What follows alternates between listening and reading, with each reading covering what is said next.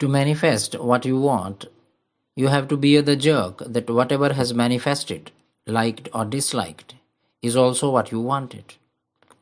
That is, you have to be comfortable with the uneasiness between what is and what you think should be, without any explanation.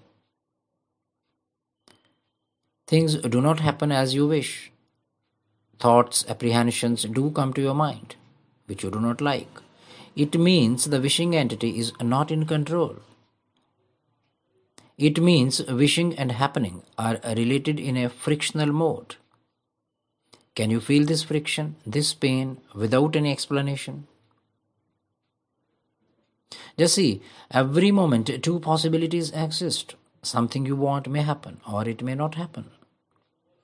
You want to remove the possibility of may not happen by ideas, explanations. You want to enjoy the relief of undoing this possibility.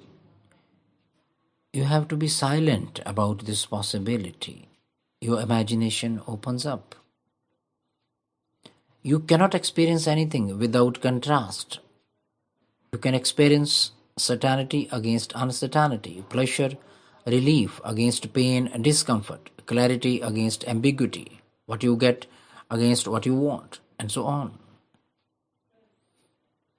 Every time contrast is being created between what you want and what happens or what you think should happen. You have to be comfortable with this contrast, this gap, this discomfort, if you call it so. This contrasting process is life, it never stops. Once you notice this, you are on the original ground. The comfortableness with contrast puts you on the fluid ground, the ground of all possibilities.